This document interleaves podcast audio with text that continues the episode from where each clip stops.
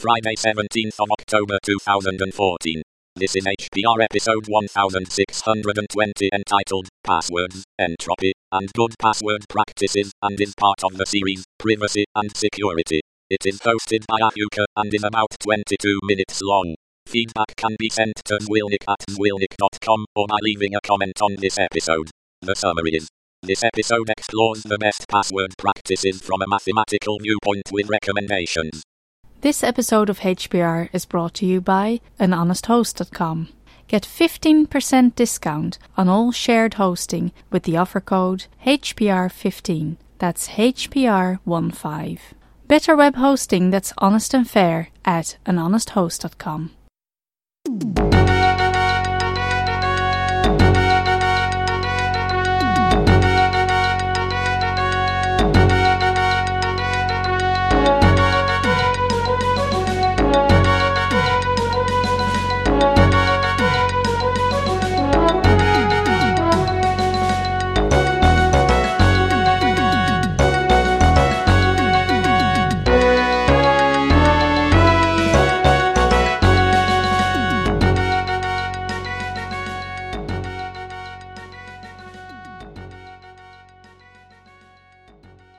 Hello, this is Ahuka welcoming you to Hacker Public Radio and another in our ongoing series on security and privacy.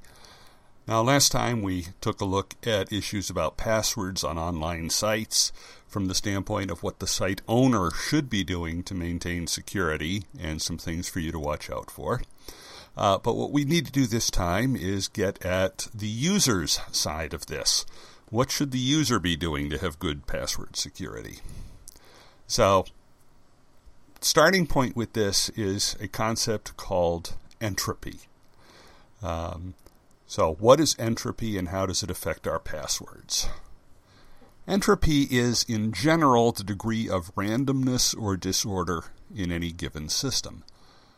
Sometimes it is very easy to assess, such as a password of 1234, which all too many people use.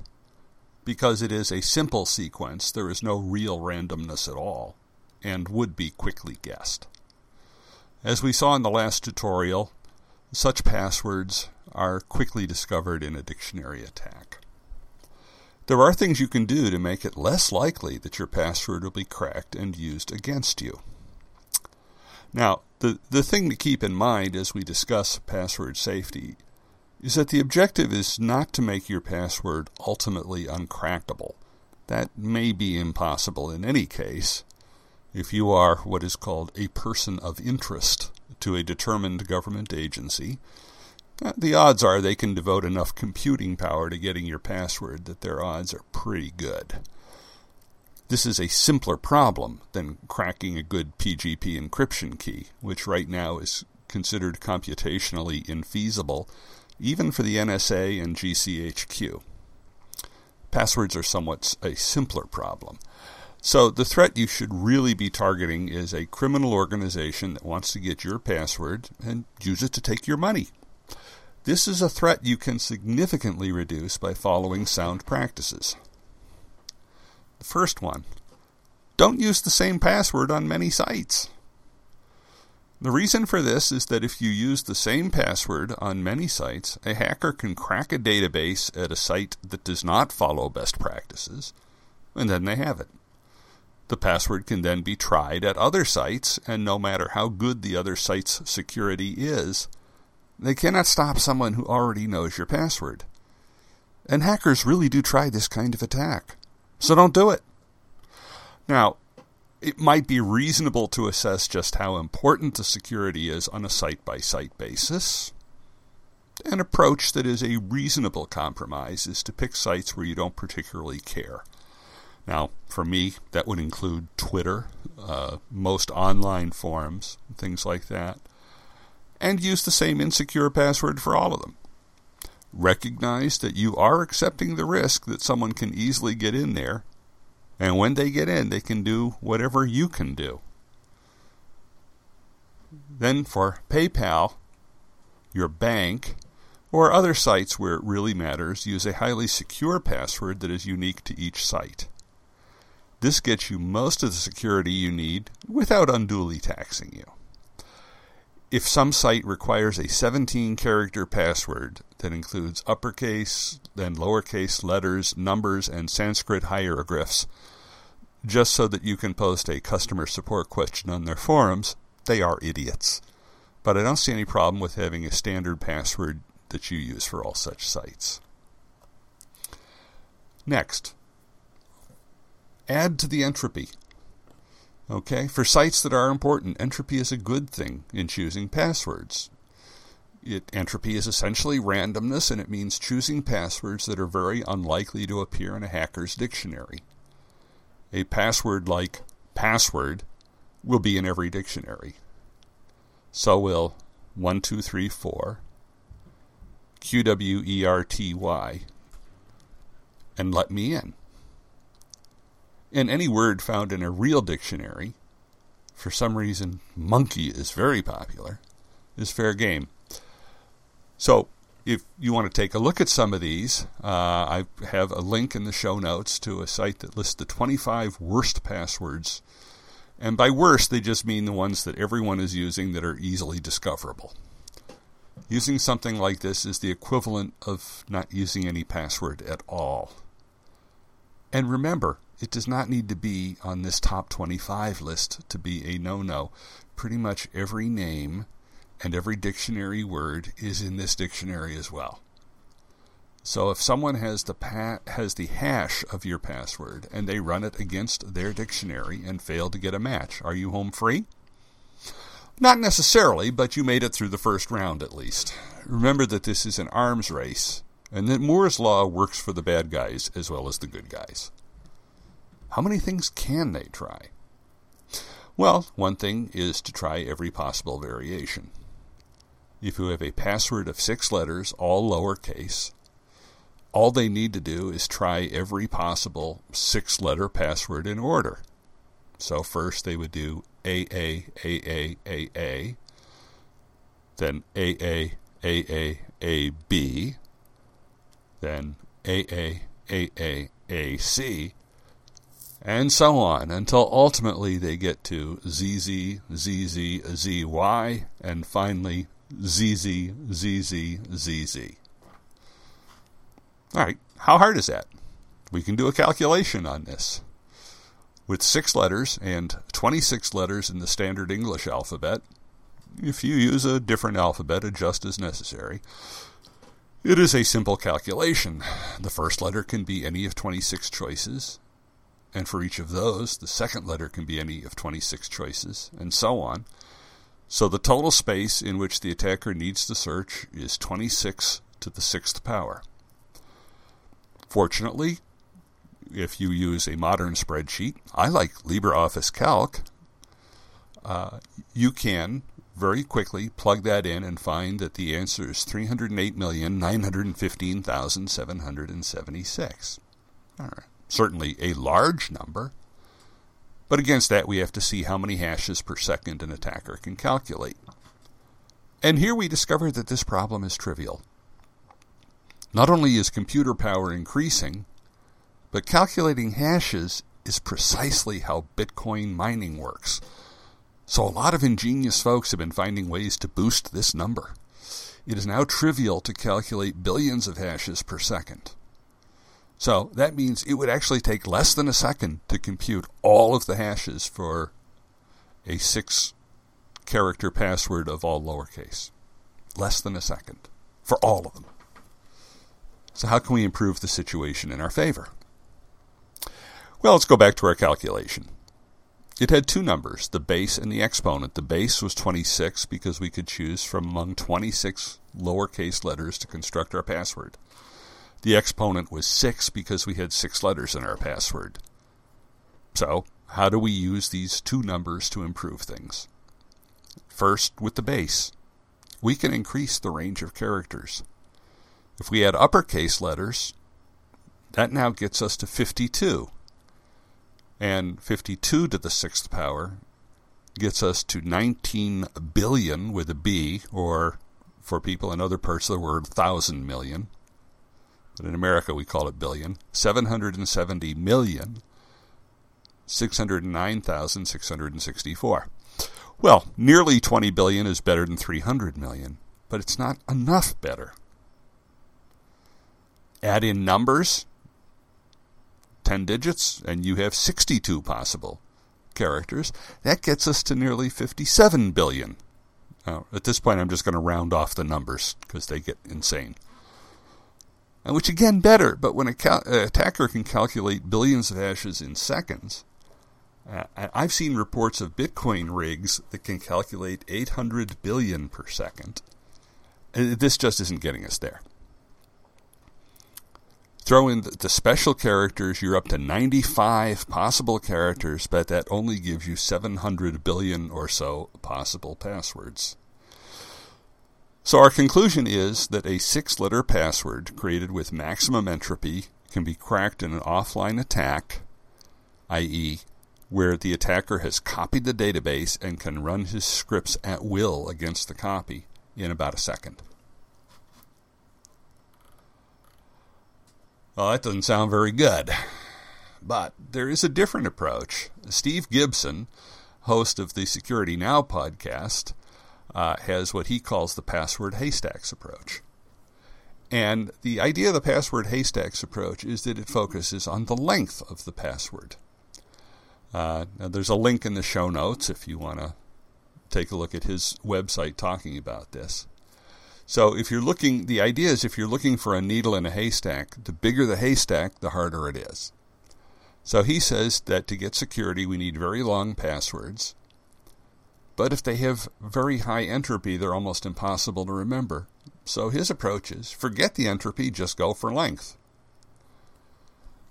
So he says a password like dot dot dot dot dot dot dot dot dot dot dot dot dot dot PASS dot dot dot dot dot dot dot dot dot dot dot dot dot dot dot dot dot dot dot is actually secure. Since the attacker has to calculate every possible password length using all 95 characters up to a password length of 30, assuming I did the right number of dots, before discovering your password. So the calculation is 95, in case you had a one character password, plus 95 squared, in case you had a two character password, plus 95 cubed, in case you had a three character password, and so on until we get up to 95 to the 30th power. Now, assuming I did this right in the, my LibreOffice Calc spreadsheet, I think I did. Uh, this roughly comes out to 2 times 10 to the 59th power. That is a seriously large number. Let's assume, for the sake of argument, that the, the, attacker can check a trillion passwords per second. Well, that's 10 to the 12th power. So to check these will require 2 times 10 to the 59th divided by 10 to the 12th seconds, and that is equal to 2 times 10 to the 47th seconds. And since there are 3 times 10 to the 7th seconds in a year, that is 2 times 10 to the 47th divided by 3 times 10 to the 7th, which is 6 times 10 to the 39th years. Now, the universe, according to scientists, has been around for approximately 1.3 times 10 to the 10th years, so call this a gazillion times the age of the universe. In this kind of attack, length of password seems to trump everything. By the way, if you ever wondered what the term computationally infeasible means, you just saw it. However, we have to remember that this is an arms race and that attackers and defenders are constantly adjusting to what the other does. If everyone adopted the password haystacks approach, could hackers come up with a different way of checking passwords that would make this feasible? I'm frankly not smart enough to definitively answer that question. But I know enough about the history of cryptography to know that unless you can prove it is mathematically impossible, there is a chance that some smart person somewhere will come up with an ingenious solution to the problem. so I'm not willing to completely rely on password haystacks. Nevertheless, it does reveal a profound truth that we can take advantage of. Length is definitely the best possible way to improve your password security, and that simply falls out of the math. But I think entropy still has a role to play. So the problem can be stated then as follows You should use unique passwords for at least the important sites, even if there are a few that you don't care about. Long passwords are absolutely the best protection. Length alone may not be enough going forward, so entropy is good as well. Long, high entropy passwords are just about impossible for most people to remember. So, what is the solution? My personal belief is that password vaults are the best protection. I actually use two of them in combination to allow me to use good passwords and still have a sane life. First is something called LastPass. This program integrates with your web browser, and it's available for most browsers Chrome, Firefox, Opera, Safari, and Internet Explorer. It, it integrates with all of those. Uh, it integrates with other products like YubiKey and Duo Security for two factor authentication, and will automatically fill in your login and password name for any site you have saved. The data is saved in the cloud, but it is encrypted first locally using AES 256 bit encryption. You can use it on any computer, therefore, but first need to provide your own password to unlock the data. So you do need to memorize one good, strong password, but then LastPass will remember all of the others. And if you wish, it will create strong, high entropy passwords for you. LastPass is a commercial product, but it offers a useful service, and I have opted to purchase the premium version and have never regretted it. I, I get value for my money. Now, the only downside to this approach is that you have to be connected to the internet to access your passwords.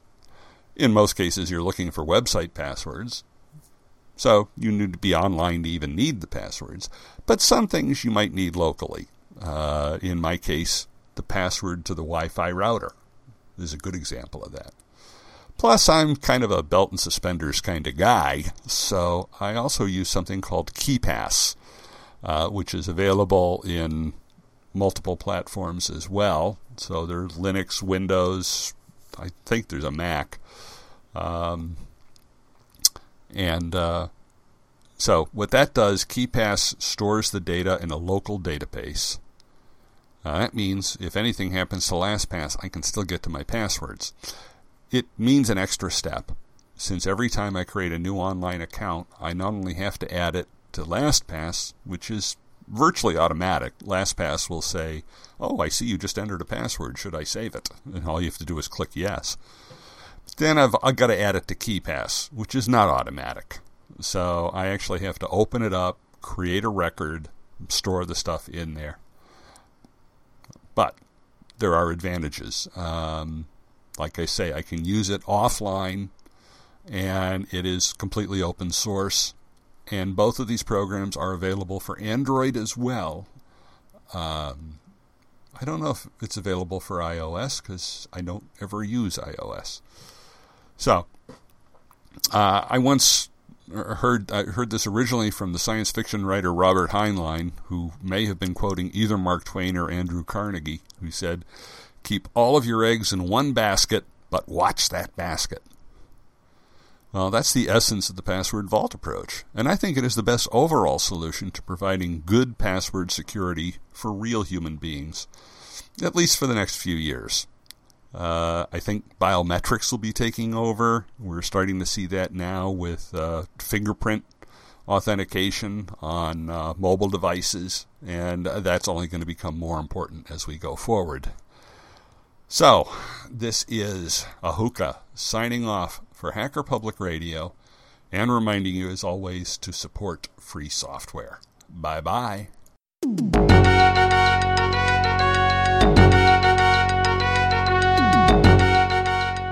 You've been listening to Hacker Public Radio at hackerpublicradio.org. We are a community podcast network that releases shows every weekday, Monday through Friday.